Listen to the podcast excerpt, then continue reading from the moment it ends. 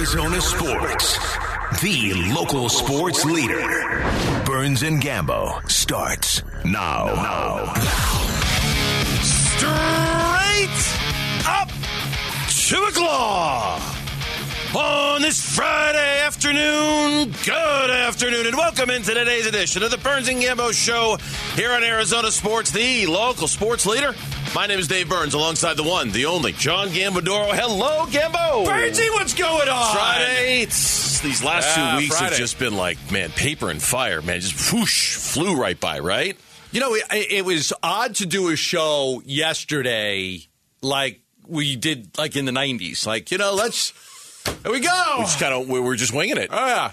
For anybody who didn't really know yesterday, we were totally just winging that show. Like almost segment by segment. What are we going to talk about next? What are we going to talk really about now? Prepare for it because you didn't know what Gannon was going to say, and uh, your KD Yep. with the press conference, so that didn't start till two. So we kind of, you know, kind of winged it. You know, back, uh, you know, back in the day, in the, the old sports radio day, you would. You know, I can remember like me and Ash doing a show. Like, okay, we, we started talking about the Suns. You just talk about them until you didn't want to talk about them anymore. If it took an hour, it took an hour. It took an hour and a half. It took an hour and a half. And then when you were done, you were done. You move on to something else. Yeah. Like you were just like, well, just stay with this. We'll just keep like you know, and just It also helped when you took calls for an hour and a half too, right? Like well, back in those days, we took calls. I don't take calls anymore. But yeah, I took calls. Uh, some people do, but uh, it's not not too many markets do that anymore. As much as people might want us to do that. So yeah, yesterday was a was a fun day, fast moving day. Man, that show felt like it was done and over in forty five minutes. We had so much to talk to, so much to talk about, so much to react to. Today, there, there's still news out there. There's still tough to talk about. Maybe not as busy as you know Kevin Durant, Jonathan Gannon introductory press conference, but we got stuff to talk about. Let's roll up our sleeves and tell you what's going on in sports. Top story of the day. Burns and Gambo, the weigh in. Brought to you by Revitalize Weight Loss. Paul George into the forecourt. He and Terance Mann have led the way for the Clippers with 26 each tonight, and he'll dribble out the final seconds. That'll do it, and the Clippers win it. Final score 116 to 107 here at Footprint Center. And with that, we are done with the Phoenix Suns for the next eight days. Their next game is next Friday against Oklahoma City, a game which, by the way, has conveniently been picked up by ESPN. Boy, mm-hmm. that's odd. I wonder. some. I wonder why. I wonder why. Ain't that something? something? Ain't that some? Ain't that something, DeAndre? That the uh. E ESPN just decided to randomly pick up a Friday night game between the Suns and the Thunder. Now, why, would, Yeah. they, why would they do Shake that? Shake down the thunder. Let's go. Because that's probably when KD's going to play. It's probably the debut of Kevin Durant. You got to have that game. If you can have that game on Oh, national uh, TV, oh, the debut to. of Kevin Durant. You have What's to. going on in Phoenix Utah? Mitch is emptying the uh, the clip when it comes to all of his sound bites that he's gotten there. Um, let's talk about last night, though. They lose to the LA Clippers before Mm-hmm. going into the All Star break, um, and there was I, I didn't like- play well. No, they didn't play well at all. They didn't play well at all. Nope. Didn't play well at all. I mean, it's just a rough night for Book. Shooting, it was terrible from three point range, one of six. He had five turnovers. Uh, a DA couldn't grab any rebounds. Listen, it wasn't like you were getting killed by Kawhi Leonard. He didn't score his first basket until with three minutes and 58 seconds left in the third quarter. He only had 16 points, but Terance Mann was killing him. Like he was everywhere. He has incredible athleticism, and Paul George made a lot of big shots too. And, you know, the Suns you know, they they they they they hung around. They hung around. It was a close game. It was back and forth, and then eventually they got on a little bit of a roll. And once they pulled away, they were able to, you know, they got uh, they got a big basket by George to make it 105-98. Then Mann drove and made it 107-98, and then they just kind of built on that. Then Kawhi was able to put it away with a basket to make it 111-103. So Suns were hanging around, hanging around, hanging around, but in the end, the Clippers made that run at the end and pull, Yeah, pull and, away. and they did. They every time you thought the Suns were going to get back in it enough to be able to pull away, LA would just do a little bit more to keep that game out of reach. Now afterwards, Monty talked about how he he thought he, in retrospect, he played too many guys last night. I thought from my perspective, I played too many guys tonight. It's hard to, for guys to get a rhythm when you're playing that many guys, and I got to settle on a rotation so that guys can get used to playing with each other. But that's also kind of a byproduct of how new this roster is, right? Like if you're Monty, of course you want to try out different guys. Of course you want to see Unless how your they name's play. Darius Bazley. Yeah, he's the only one. He was the only DNP Yeah. last night. Damian Lee got eight. Bismack got 12. Saben Lee got eight. Jock Landale got four. TJ Warren, Ish Wainwright, Terrence Ross got 25. And I'll Yeah, he tell was you good. what, He was good. Terrence Ross, hmm. not shy. 17 shots in 25 minutes last night. That is Yeah. Terrence Ross in a Yeah, nutshell. he took it to another level. And Monty said, if you're open, shoot the ball. I think he thought Monty said, anytime you get the ball, shoot the ball because he was shooting it. He uh, led- Okogie was great. Uh, Okogie was great for them. I was. I thought he was their best player. Yeah, he was six I thought- career high, Right? I thought Josh Okogie was the best player on the court for the Phoenix Suns last night. continues to defend well, continues to, I think, make a case for himself to be the fifth starter. Now, I, Monty has said in the past that it's going to be kind of matchup dependent. Torrey's obviously got more experience, and it's probably going to be Torrey. But I think Okogie is the best guy you've got on the roster to kind of replicate what Mikal did defensively. And as long as he's not going to embarrass you out there offensively and Yeah. become such a liability, I think he's the guy. I, I watched that game. I, I want to know what you think about this. I, I, I watched that game last night. And, and I didn't include this in my email because I just thought about it when I was kind of driving in. That game, I think, is exactly why the Suns felt like they needed to go get Kevin Durant. A- And, let me explain why, okay? Devin Booker got trapped a lot last night. They were clearly trying to take the ball out of his hands. He was kind of sloppy with the ball with the five turnovers. And on a night like last night, pre Kevin Durant, was a night you'd need Chris Paul and DeAndre Ayton to step up and fill that void. Neither one of them were able to do it. DeAndre Ayton was he was okay, you know. I mean, he had Zubac killed him on the boards. I mean, what do you have? Six offensive rebounds when he was in there, and oh, DeAndre only had six total. yeah, six total, and he had six offensive rebounds. Mm-hmm. DeAndre scoring the ball was just all right. Not you know not. And Chris, what two for eight on the night when it was all said and done. I know he passed Michael Jordan on the all-time steals. Two for eight had eleven assists. And congratulations to him on that. But on a night like last night, you, okay, Book is being eliminated from the game plan. Who is going to fill that void? DeAndre Ayton couldn't. Chris Paul couldn't. And I think it's the fear of having nights like those that sort of drove the Suns to realize we got to do something else. We got to do something better because we we saw nights like that last or last year. well, they were the working on. They were very much working on Mikal Bridges being that guy before the trade. They were. They were working on Mikal being that guy, being the scorer. I mean, that's part of the reason he probably went for 45 the other day. You know, for the Nets is that they were, you know, with all the injuries, they were saying, okay, let's let's see if we can establish Michel, uh, Mikal as that third scorer. Let's see if he can be that guy. And then if you're the third scorer, then you can take some of the burden off of Book and Paul, and if, if those guys are out of their game. And you know, clearly, you know, you know, Book was out of it last night. Six out of 16, one out of six from three. Uh, he did have nine assists, but he had five turnovers. So they got a little sloppy with the basketball. The Phoenix Suns did, and the Clippers kind of took advantage of that.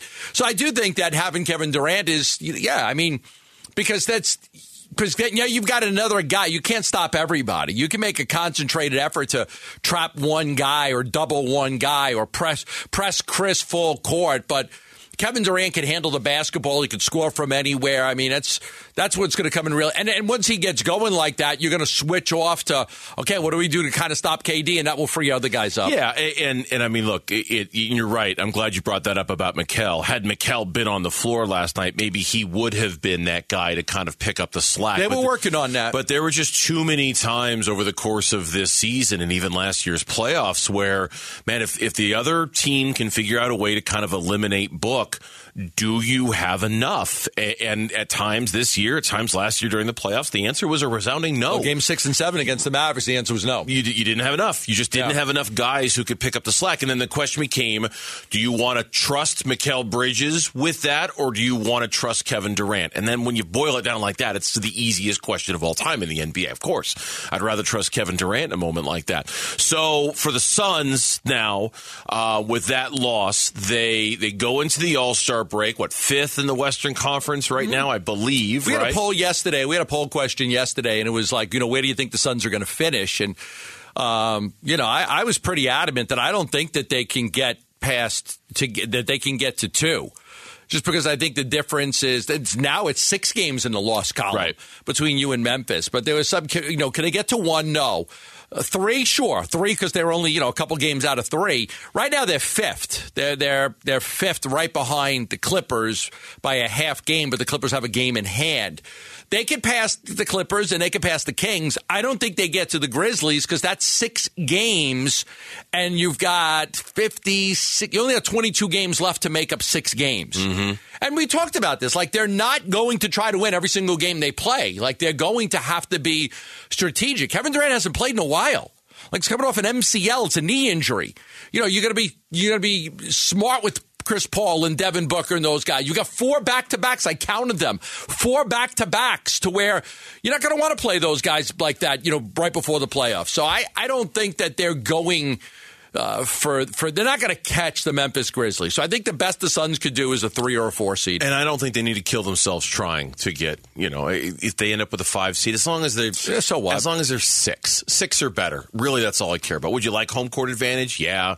Is it essential? No. As long as you stay out of the play-in tournament, I think you're fine. Monty, in the meantime, all these new bodies, he's trying to figure out his rotations a little Tonight, bit. Tonight, we're just searching for combinations that could allow for us to get a rhythm. Um, but I didn't give TJ enough of a, a run. D. Lee got in later than he typically does. Um, Biz and Jock back and forth, so I got to settle on, uh, like I said, about a nine and a half man group so that we can get a good team rhythm um, going forward. And what's interesting about that, if he settles into a nine and a half man group, he's going to be leaving out some guys right? Yeah, I mean, some, and I know that's the business, but there's there's so many options to who those nine and a half guys are going to be, and I don't blame Monty for trying to figure it out a little bit because he's got some new faces he's got to deal with. Yeah, and but you've got time. You've got time to figure out. You know, if you're going to give Dar- you know Darius Bazley looks like he's going to be an odd guy out that he's not going to play, and you know you've got to, got to make this decision on Ish, Ish Wainwright. Uh, you know now that he's you know uh, fulfilled his contract and decide whether you're going to keep him or not, or go after Kevin Love, and we'll talk about that in a little bit. But you know, Monty's got to figure out the rotation. Now the head coaching search is over for the Arizona Cardinals. It is time for Jonathan Gannon to find his coordinators. The latest linked names, there are a bunch of them. We'll tell you about them next. Burns and Gambo. Burns and Gambo. Afternoons on Arizona Sports, the local sports leader. All right, so if I'm not mistaken, I got four offensive coordinator known names and two defensive coordinator known names. Does that sound right? Sound right to you, Gambo? I don't know. You tell check me. Check my math. All right. Well, yeah. you know what? I'll, I'll You do my, the math on this show. I, will check my own math. You do the on math. This one. The four offensive coordinator candidates that have been reported: Drew Petzing the quarterback's coach from actually five now. There's a fifth offensive coordinator guy, um, Drew Petzing, who was going to have his interview today. He's the Browns quarterbacks coach. There's Saints running backs coach Joel Thomas. There's Commanders wide receiver coach, coach, pardon me, Drew Terrell. And I was right. There's four because the fourth was just added today. According to Jonathan Jones of CBS, the Cardinals have requested permission to interview Bengals wide receiver coach Troy Walters for their offensive coordinator position. So I got four offensive coordinators, and then the two defensive coordinators that we know about so far are Patriots defensive line coach Demarcus Covington and Dave Borgonzi from the Chicago Bears, linebackers coach. Uh, where do you want to start? Pick one. Uh, Let's start with the Patriots guy. Start with the Patriots guy, sure. Young, 33 years old. This will be his first interview for a coordinator job. There's a connection there with Monty Ossenfort. They, they, they, their paths crossed when Monty was in New England and was the director of college scouting, so he knows him. But Covington's young. He's 33 years old. Demarcus Covington, young guy. He was the uh, defensive coordinator for the Senior Bowl in Mobile, Alabama okay. in January. But the connection to Monty makes a lot of sense. He's a young guy, um, been with the Patriots since 2017. So, like learning from Bill Belichick in that system you know, for five, six years, that that's a big deal. So um, again, I think I think that this is a name. He's never had an interview like this before, but this is a name that they, that obviously Monty knows him. Something about him he likes, and they're going to interview him for this job. Yeah, it would certainly seem like Monty might have been the one to bring him to the table, just as it certainly seems like Borgonzi is a guy that Gannon would have brought to the table because those two served together on the Indianapolis Colts staff from 2018 to 2020. Right, and and uh, Matt Eberflus, the, the coach in Chicago, he's had he's had him with him for five years four of those years uh, in Indy and then this last year in Chicago for Borgonzi. Um, his brother is uh, in, with Kansas City, the Chiefs in the front office, just got a Super Bowl ring. But this is a guy that again, no, you know, no, Gannon knows him. Uh, he seems to be a quality guy, linebacker coach. Uh, he was also at the Senior Bowl as well. But uh, you know, a lot of experience, and another guy you look at and you say, okay, this is somebody worth at least interviewing. Now, what we don't know about either one of those is is something that Gannon had talked about yesterday during his press conference, in which he had said, "I haven't decided whether I'm going to call plays or not defensively." Right, depends and, on who he hires. And, and, he said it depends on who I hire. Now, I don't know. You know, if he goes with Borgonzi, is he more likely to let him call plays because maybe he's been around a little bit longer and he's been doing a little bit longer? I don't know. Is it less likely if he hires Demarcus Covington to be? I, I have no idea. But that is one of those. It's always look. Anytime you get a new head coach, that's always one of the first questions you have for the guy, right? Like with Cliff it was non negotiable. He was going to call plays for the Arizona Cardinals. The only time it ever came up that he might not call plays for the Cardinals was about halfway yeah. through this past season when he kind of, hey, look, he said, if we'll, we'll, look into it. If I think it'll make a difference, then I won't call plays. That was it. That was the only time Cliff ever talked about not being the play caller. It's always an interesting kind of step for a head coach when he gets that first job do I still call plays because that's what I'm comfortable doing, or do I trust somebody else to do it on my staff so I can step back and just be the head coach? I, I think you know Borgonzi would be a guy that you would allow to call the plays. Um, he was a big name on that Bears staff. He'd worked with Lavonte David and Kwon Alexander with the Bucks. He had success with Shaq Leonard and, and Anthony Walker and Roquan. Um, he's worked with a lot of good linebackers. So, and again, like you mentioned, I mean, their connection on that Indianapolis – uh, Colts staff, you know, goes back a few years when Gannon was the defensive back coach and Borgonzi was the linebackers coach. So obviously they know each other. They worked well together. And, you know, now that Gannon's a head coach, he seems to have a position for him. I would think, so I would think Borgonzi would have a would have a good inside track on maybe getting the defensive yeah. coordinator job. Now, as far as the offensive coordinator position is involved, I, I, mean the leader in the the reported leader in the clubhouse continues to be Drew Petzing. Everybody seems to make it sound like it's it's gonna be his. I'll read this tweet from Albert Breer from last night. The Cardinals are interviewing Browns quarterbacks coach Drew Petzing for their offensive coordinator job today over Zoom. He's been at the top of Jonathan Gannon's list, and as we said earlier in the week, is a front runner for the job job, Arizona could soon have its OC. The other three names, Joel Thomas with the Saints, Drew Terrell, a local guy with the Commanders, and then the new name that was reported today, Troy Walters from the Bengals. I was thinking in particular about Terrell, given that he's a local guy. Okay. Eric Bieniemy had his second interview with the Commanders today. He's in all likely, and I know we're both disappointed because we would have liked to have seen Eric Bieniemy here to be the offensive coordinator.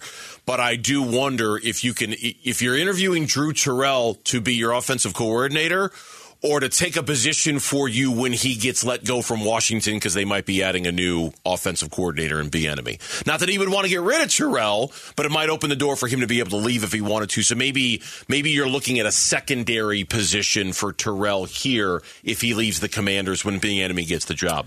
I would think that yeah, you're probably onto something there because it does look like you know Petzing – you know, has the inside task. And again, I think one of the things you like about him is that he was a quarterback's coach, right?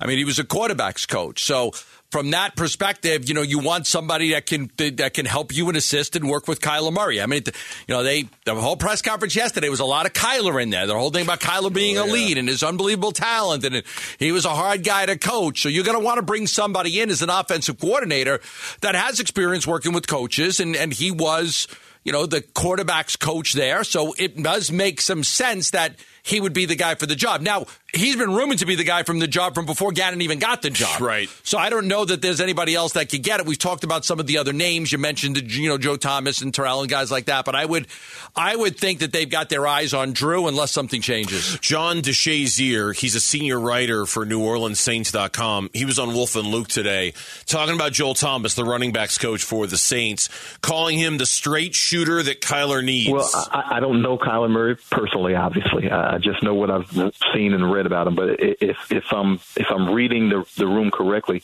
he needs a straight shooter, uh, somebody who's going to feed it to him, you know, and and tell him exactly not just what his what his pros are, but you've got to be serious about what your cons are.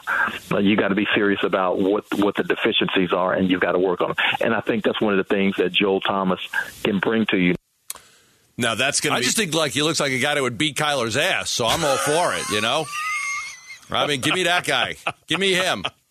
Look at him! Look at him! That's a, he's a he he with the when he's got the full. That's a mean looking son of a gun right there. That guy's walking down the street. May decide to walk on the other side of the street. You might just you might see him come and be like, "Ooh, okay, I'm going to walk on the other side of the street." You know, that's a like like you know he. So I like that. I, I'm Yeah. all, you know, I, I like that. I mean, he seems to listen. There's a lot of good things being said about him too, Thomas. So he would, I think he'd probably have to if he was to beat out Petzing for the job, he would have to blow it away in the interview. But uh, there's a lot of people that are very high on him as you know as a future coordinator in this league. Look, I mean, we, we talk about this offensive coordinator's job and how important it is. And it is. It's vitally important. But just as vitally important is that Kyler Murray buys into the offensive coordinator, right? Like that Kyler Murray, it's, it's, a, it's the true definition of a two way street, okay? And hiring this offensive coordinator is going to be a massive hire. But Kyler buying into the philosophies, and then I, and I heard Tim Ring talking about this earlier. He was filling in for Luke today, and he's right on the money.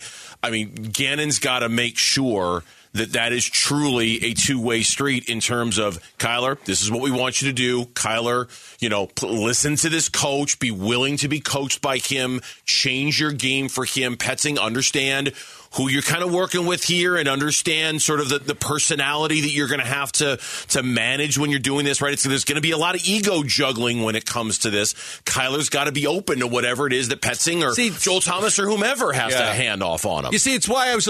Everything about the press conference was great yesterday. I think I think Gannon came off very well, very well spoken, good plan. I loved the violent part, the adaptable. I loved everything he talked about. The one mistake I think was made is the elite level of Kyler Murray. The way they talked up Kyler Murray so much, I would have broke Kyler down and then built him back up because I think that's what you have to do with Kyler. I don't want to just take Kyler from where he is right now. I want to break him down and build him back up again because everything that they did to work him to this point, that's not enough. That's not good enough. That's not who I want him to be. I would basically start over, and I would have came out. and I would have said, "Look, our hope one day is that he'll be an elite quarterback in this league. He's not there right now, but we believe he's got the talent to be." He's got to put the work in. You know, we're going to get him the right coaches that are going to push him and make. But I would have taken that. It's the one thing I'm disappointed in the press conference. But I think Michael kind of led that with the elite quarterback comments, and then obviously Gannon with the elite. Look, he's not an elite quarterback. Kyler Murray's not an elite quarterback. Yeah. We hope that he will be someday. I, it's the only thing I have issue with. I wish I would have taken. They would have taken that approach. Very interesting. When we come back on the Burns and Gambo show, well, first let me remind you, we've got, and maybe you're listening to us in podcast form right now. We've got the Burns and Gambo show podcasts. You can subscribe on your iPhone or your Android, just like all your favorite podcasts. You'll never miss our show. The Burns and Gambo show brought to you by Carol Royse, your home sold, guaranteed realty. Get a higher price selling your home. Get guaranteed offers. Go to higherprice.com. That's higherprice.com. Ish Wainwright or Kevin Love? Who'd you rather have the rest of the way for the Suns? That's next. Burns and Gambo. The Burns and Gambo need to know Twitter poll presented by Sanderson Ford. Happy Friday to Eric Ruby, our afternoon contributor. He's got our poll question today. No idea what it is. Going in completely blind. Surprise me, Eric. What do you Can't got for believe us? it's Friday, Bernsey, and what I've got for you lines up with our segment right now. Ooh, we call that synergy. The question is. Ish Wainwright has played all of the available games on his current two way contract. Would you rather have the Suns sign him or Kevin Love to their final full time roster opening? Kevin Love. Kevin Love. Sorry, not sorry. Ish Wainwright. Okay. Why? You know what? They've changed the, you know, continuity, chemistry. You've already got so many guys that are out. Like McHale's out, and Dario's out, and Cam Johnson is out, and you're bringing in new faces. And I just, I'm a little worried about too much. Really that's a, actually that's a really good argument for Ish. I- it really is, and, and I'm I'm only being so quick triggered when it comes to Kevin Love because I just think it, as far as a connector on the floor, his ability to kind of make all these parts work together, I think he'd be really, really, really good with that. So I would I would say Love, but but that's a really compelling argument for Ish. I can't deny that. I'll let you guys dive into this a little bit more after I tell you that 64.5% not rolling with continuity, saying bring Kevin Love to the Valley. 35.5% say stick with Ish. Yeah, he's not. I mean, make no mistake, Kevin Love's not the reason why you're going to win a championship, right? It's just a question of, you know, does he want to be here and how much better is he than Ish? Ish has done everything imaginable to earn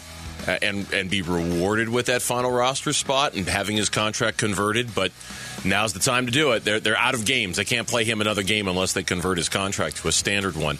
Um, the whole conversation. Thank you, Eric. Appreciate it. You can find it on the Burns and Gambo Twitter page. Brian Windhorst on ESPN yesterday when talking about Kevin Love's impending buyout with the Cavs brought up the Suns specifically. Said keep an eye for him. A team in the Western Conference, though, that I'd keep an eye out for the Phoenix Suns. The Suns have been doing some background research into Kevin over the last 24 hours. And don't forget, James Jones, the team president, was teammates with Kevin Love when they won the championship in 2016 with the Cavs. The new look Suns have a roster spot, have a bunch of money they can still pay to free agents. So keep an eye on the Suns as a contender for Kevin Love. Now, what wasn't included in that video, but what Windhorst had said earlier in the video, was that the, as a condition of his buyout from Cleveland, they might force Kevin Love to go to a Western Conference team. The Heat are the one that is reportedly Okay. interested in Kevin Love, and the Cavs don't want him going there because that could be the first round matchup. So it's almost like a we'll buy you out, Kev. We'll Yeah, let you go where you want to go. You know? You know everything about us. We don't want you to come back and, and hurt us. Right. So you got to go out west, where the out only time we would meet you would be in the NBA Finals. What do you think about Kevin Love? What are your thoughts about this? Yeah, my thoughts are he's, you know, he's 34, 35 years old. He's clearly not the same player that he used to be. Do you have a role for him? I mean, is he a better player than, you know, Bismack Biyombo? Is he a better player than Jock Landale? My, you know, my thought is that anybody you're getting at this point right now, it's, you know, the Terrence Ross, that was a nice little pickup. A lot of the buyout guys don't work out. I'd be, yeah, I'd be, you know, I, I don't know that you know. Monty's talking about just going down to nine guys. If you got Kevin Love, does, does he does he force his way into that nine? I would assume. I would assume he You would does. think he does? I would think he does. Yeah, I would think he does. Yeah, would you not think he does? I, I don't think he does. I mean, I don't. You know, I don't think that. I don't think that he would break the nine. I, I think he's a. He'd be an insurance policy, but I don't think he'd be a guy that would break a nine man rotation. Uh, so I, I did this the other day, um, and I didn't include this in my email to you, so I apologize for that. Off of the, but we're talking about nine guys, right? Nine, nine and a half guys. Okay, so just so I have it all in front of me, Durant, Booker, Paul, and Ayton. That's obviously your guys who are going to play and play a bunch come playoff time. Okay. okay? That's four. Okay. Which means five of the following 12 are likely getting decent playoff minutes. You ready? Uh huh. Payne, Craig, Ross, Ish, Warren, Bazley, Biyombo, Landale, Shamet, Saben Lee, Damian Lee, Josh Okogie. Only five of those 12 are probably going to be contributors. Now, to me, I look at that list and I say, is Kevin Love good enough to be one of the five? I answer in the affirmative. I think he's good enough to be one of those five. I don't think so. You don't think so? No, I don't think Kevin. I don't think Kevin Love. Kevin Love aged very well. I mean, listen. Okay, look. He's okay, not the same guy he was right. five years ago. I'm not making Okay. that argument. I, I'm just saying, in terms of the things that he still does well, I think that would fit this skill set very well. So this isn't like the Cleveland Cavaliers are uh, one of the worst teams in the East, and they've got no use for him. Let's let him go play with a contender. They're the, they're a four seed right now oh, in yeah. the East. you would think they'd want him, right? but that's that's my point. I, and it's a good point. my point is that point. A team a team that's a top four team in the East has no use for him. He can't play. They're buying him out. That's not a team that's like the 12th best team in the East. It says, yeah, you know what? Let's give you an opportunity to go play somewhere and win because obviously we're not. Kevin Love is barely playing. He doesn't he doesn't get a lot of playing time on that team. He's he's played in 41 games. He's got 3 starts. He's averaging 8.5 points and 6.8 rebounds. I you know, I understand, like, you know, to, to think about the uh, Kevin Love and who he used to be mm-hmm. four or five years ago is one thing. But this is a Kevin Love that he's shooting 35% from three point range. That's his lowest in. That's his lowest since like 2012. Mm-hmm, mm-hmm. I just don't. I, I don't believe that Kevin Love could break that rotation. I don't. So for me, I'd rather just keep Ish. Let him. He'll work hard. He'll play hard. There's continuity there. There's chemistry. You don't want to change too much. So I understand people that like the name in Kevin Love, but that's that's it's just the name. He's no longer the player people remember him being. No, and and I, I assure you, I am not selecting him because I think he's the player that he used to be. He's not. But I, I and I, I am also like you, and I'm glad you brought this up. I'm very intrigued as to why Cleveland's just letting him walk. I mean, it's not like Cleveland's bad. What why is well, what's the story there? Why is Cleveland letting him walk can't away? Guard anybody? He's slow. and he's def- got to play the five. He can't play the four. Yep, defensively, he's a major liability out there. I, I totally get Uh-huh. it. But in terms of that, you know, that was one of the things. And maybe you know, look, make fun of me if you want. That was one of the things I loved about Dario when he was out there on the floor. He always knew where the ball was supposed to go. Right, like he just had a feel for offensively what they were trying to do. He was a very smart, dialed-in basketball player. I think Kevin Love can still do that, which is not to say these other guys can't. I just think that that if if you're Monty, you're going to spend a lot of these last 20 games trying to figure out of these 12 who are the five guys who are going to play come playoff time. I think if you get Kevin Love, you don't have to worry about it as much. You've got one guy that you know is going to be it. Let's be honest. Terrence Ross is going to be a guy who's probably going to play come playoff time.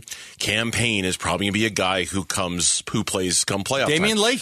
Damion Lee, Josh Okogie. I, I mean, you, you, those spots are uh, getting filled up really, really quick. Bickerstaff had Love. I mean, Love went out of the rotation for that guy Wade. Like he could, like he got pushed pushed out of the rotation in Cleveland. wasn't playing. Like other, like they didn't have any use for him. Like I like you know me. I'm a big believer now. Like the vast majority of buyout guys don't make that much of an impact. There's a mm-hmm. reason these teams are buying these guys out. Bickerstaff took him out of the rotation. He wasn't playing. He got you know beat out by uh, by Dean Wade. I you know they they couldn't trade him. So nobody wanted to trade for him. Nobody was like, I'll give you a second round pick for Kevin Love. Nobody even did that. They would have loved to have traded him. They, he was out of the rotation. He wasn't playing. Somebody give me anything for Kevin Love. What do you want to give me for Kevin Love? I'll take it. Nobody traded for him. Nobody because because I don't think he can help anybody anymore. We'll see. We'll see what ends up happening with him. Very interesting though. And and look, an easy connection for Windhorst to make. Now he's reporting the Suns have been doing their homework on Kevin Love, but a very easy connection for him to make too with the James Jones connection, right? Like that's Yes. almost automatic. Yeah. The two played together in Cleveland. They know each other very well. That's a very easy landing spot connection kind of make if you're connecting dots and you're and you're Brian Windhorst with a story like that. The 35th annual Arizona Renaissance Festival has begun. It lasts each weekend until April 3rd. We're giving you the chance to win a family four pack of tickets. Visit the contest page at arizonasports.com for complete details and your chance to win. With an alum in the house, they scored just two baskets in the final six minutes. ASU, yeah, they could have used James Harden last night. That's for sure. They could have used a whole bunch of stuff last night. That's next on the Burns and Gambo Show. Burns and Gambo, Arizona Sports, the local sports leader. The Devils can point to a bunch of things as to why it turned out the way it did. There's the horn. Our final score Colorado 67, Arizona State 59. I love the fact that the song that Mitch chose to play on the way back was "Last Dance" by with Mary Jane by Tom Petty. Last Dance. They're not going. They're not doing any dancing. That's the point. Yeah, Last Dance. Yeah. Bye. Never mind. No, that's it. I mean, put a fork in him. It was a, what, a, what a terrible end to the season uh, for ASU. Chris Karpman had a great tweet last night for a Sun Devil source. Said the most disappointing thing about this, the way this season's unfolded for ASU, is that the Pac-12 is a mediocre league that might only get two tournament bids. Right now, they're only getting UCLA and Arizona. It says to have the best conference start since 1980-81, followed by losses in six out of nine, including four at home, is really deflating. It's been a terrible stretch these last few weeks for ASU basketball. Just has. absolutely. And it culminated last night with a loss to Colorado. And Colorado's, they're not really good. So you lose at home to Colorado. That's a team that doesn't play well on the road uh, at all. They came in, they were one and eight on the road coming into the game. One and eight on the road. And you lose to them at home, like you got to win. Like you got to win every game. And uh, so now it's basically you got to win the Pac-12 tournament or you're done. That's it. You're not getting in any other way. You're not. They're not. When you look at bracketology, they're not first four out, next four out. They're not. They're, they're out. They're out. Like they're yeah they're, they're NIT. They're out, and and it's it, more frustrating given that James Harden was there. More frustrating that Eddie House was there. Uh, more frustrating that they were outscored seventeen to three in the last five minutes of that game. I mean, Yeah. completely fell apart offensively, absolutely completely. And, and I think if we're really hitting zoom out now. The big picture question is going to be Bobby Hurley. A- And, I mean, he's been there a while. There has been sporadic success. Certainly nothing consistent, certainly nothing lasting, no deep tournament runs, nothing like that at all. You brought a story to the table now, albeit it was two, three weeks ago, and we were, you know, in the throes of a whole bunch of other stuff. He's We didn't talk seat. about it a ton, but yeah, kind of wondering is Bobby Hurley, is this a hot seat year for him? Is he going to be on the hot seat after this season? And, and I, four years in a row not going to the NCAA tournament. Um, you know, obviously the pandemic in there, but yeah, he's been in Arizona State since 2015. That was his first year. has it been that long? 2015, 16 was his first year at ASU. 15 and 17 his first year. 15 and 18, 20 and 12 made the NCAA tournament. 23 and 11 made the NCAA tournament. Then 20 and 11, 11 and 14, 14 and 17, and this year just 18 and 9. It's I you know I mean is he on the hot seat? You've you've just got to consider it. He's been here for a long time, and um, you know they had a great opportunity to make the NCAA tournament this year, and they fell apart. I mean, it might at some point you've got to talk about whether it's time for a new voice for ASU basketball. Yeah, and and I feel like we've had this ASU basketball conversation. I mean, we've been together what eleven years, twelve years now. Yeah. I feel like we've talked about this a couple of times. That that okay, can you do better than Bobby Hurley?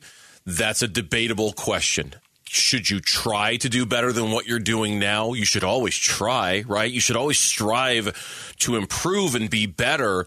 But if we're just looking at the whole entire history of ASU basketball since we've known it, it's a very, very difficult place to consistently win at. It has always been a very difficult pl- place to to get wins, to get tournament appearances, to get traction in the market, right? Like to get that mm. kind of stickiness that you're looking for out of your sports teams, where it's really going to stick to your psyche.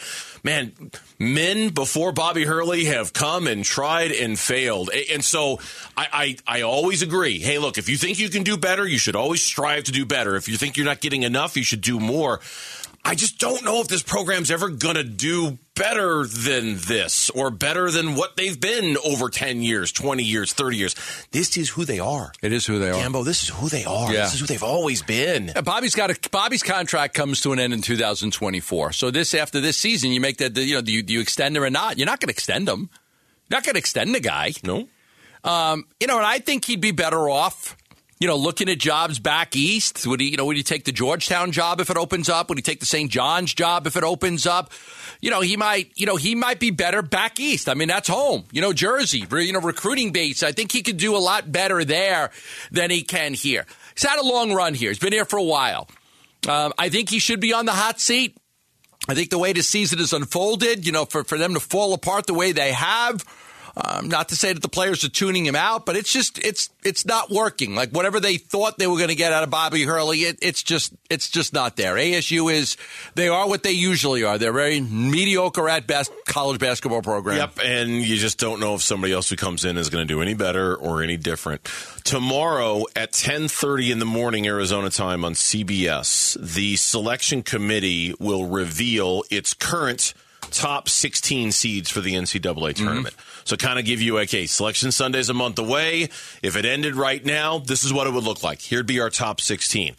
U of A just beat Utah last night. Tubelis struggled again with the fouls. He was pretty non-existent, but Kurt You know that- had a good game, and Yeah, and, played well. Uh, Ramey had a good game last night. As played well. Pelle Yep. Larsson played well. They really took control of that game early, won it easily, avenged the loss that they had early in the season to Utah. By the way, Utah hasn't won in Tucson since 1986.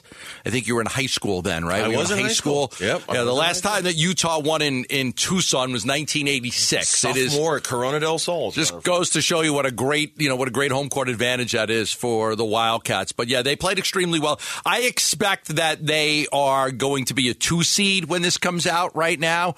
I think they would have been a one seed had they not lost to Stanford. If they didn't lose to Stanford, I think they would have been a one seed. But I think the way it plays out right now, they'll be a two seed based on five really good wins, including a win against Tennessee. Yeah, the question that they ask in the story in the Athletic when it comes to Arizona, and I'm not going to sit here and pretend like I know the answer because I don't, but they ask the question. Uh, they expect Arizona and UCLA both to be two seeds tomorrow when they release these 16 teams. Which one gets priority for the West region and gets a second weekend stay in Vegas, and which one gets to go fly out somewhere across the country? It's hard to look Who's at it. Earned a better spot. Well, right now basically? U of A is U of A beat UCLA, Mm-hmm. so they have a win against them. The, the the problem that U of A has, they I think they have better wins than UCLA, but UCLA has better losses. Arizona's lost some games that they shouldn't have lost. So I think that's the problem. When you look at their four losses, two of them are against, you know, teams that aren't even in quad one.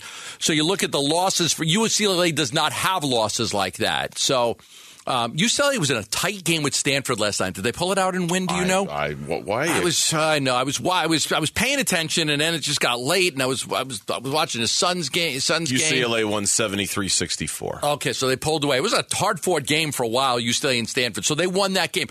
I think that I would give the edge to UCLA just because I don't, you know, they don't have the the same losses. Uh, but if you want to make an argument for A- for Arizona, you would make the argument that they've got better wins. Better wins, and they beat UCLA head to head. And they We'll beat them head to head. Yeah, we'll see. But they're going to play each other too, one more time too. As Yeah. well. When we come back, the Phoenix Suns' opponent last night, a very unique one. Are there other teams in the Western Conference just like the LA Clippers? We'll tell you what about them makes them unique next on the Burns and Gambo Show.